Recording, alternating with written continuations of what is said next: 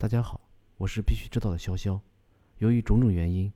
我们大概有半年没有更新我们的节目了。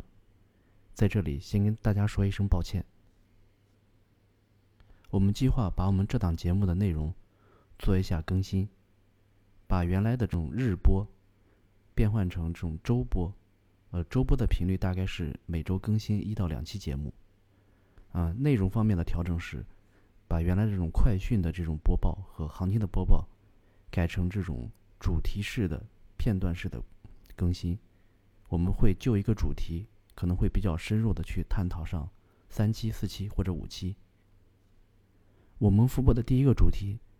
就讲就会讲币圈如何理财，因为我们知道在币圈里面，各大交易所都有提供了各式各样的理财。我们会通过我们的分析和总结，把它分门别类，然后来给大家讲出来。讲完分类之后呢，我们也会根据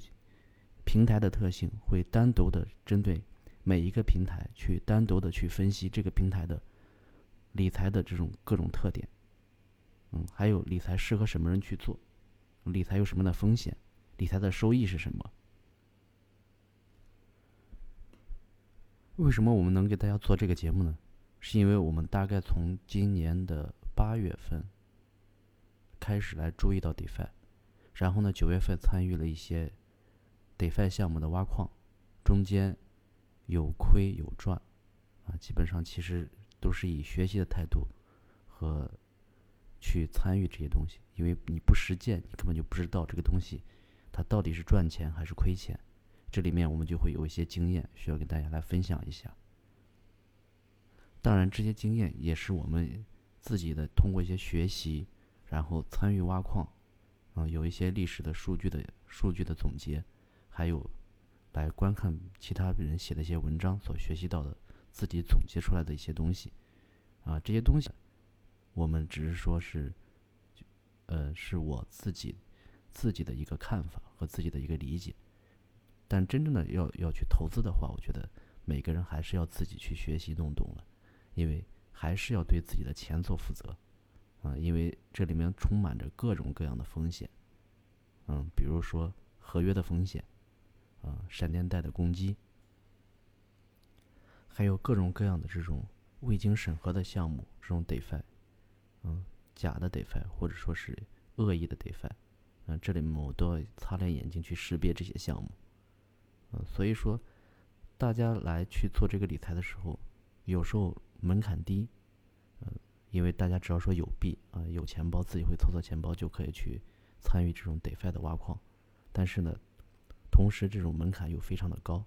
因为它的学习成本会很高很高啊。比如说我们啊，我自己其实也在很多项目上啊被割的也是蛮干净的，啊，这个都是学习成本吧，嗯。除了这些 DeFi 的这些理财之外呢，其实嗯，各大交易所其实也给大家提供了非常好的这种薅羊毛的机会，啊，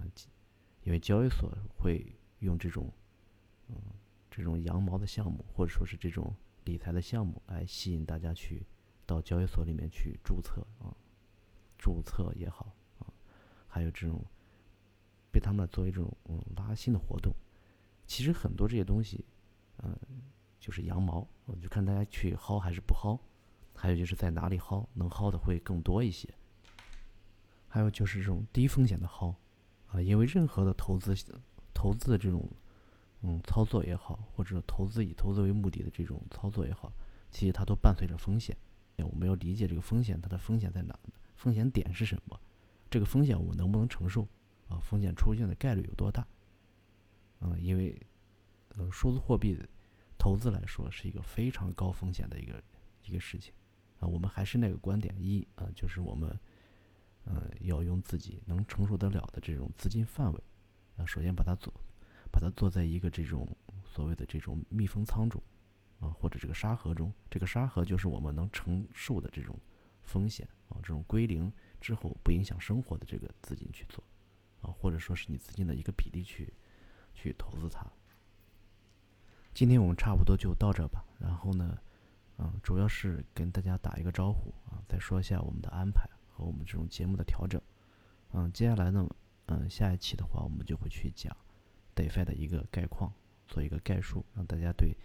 嗯 DeFi 也好，然后数字货币理财好，也有一个比较全面的认识，或者一个概貌的一个认识。好，我们下期节目见。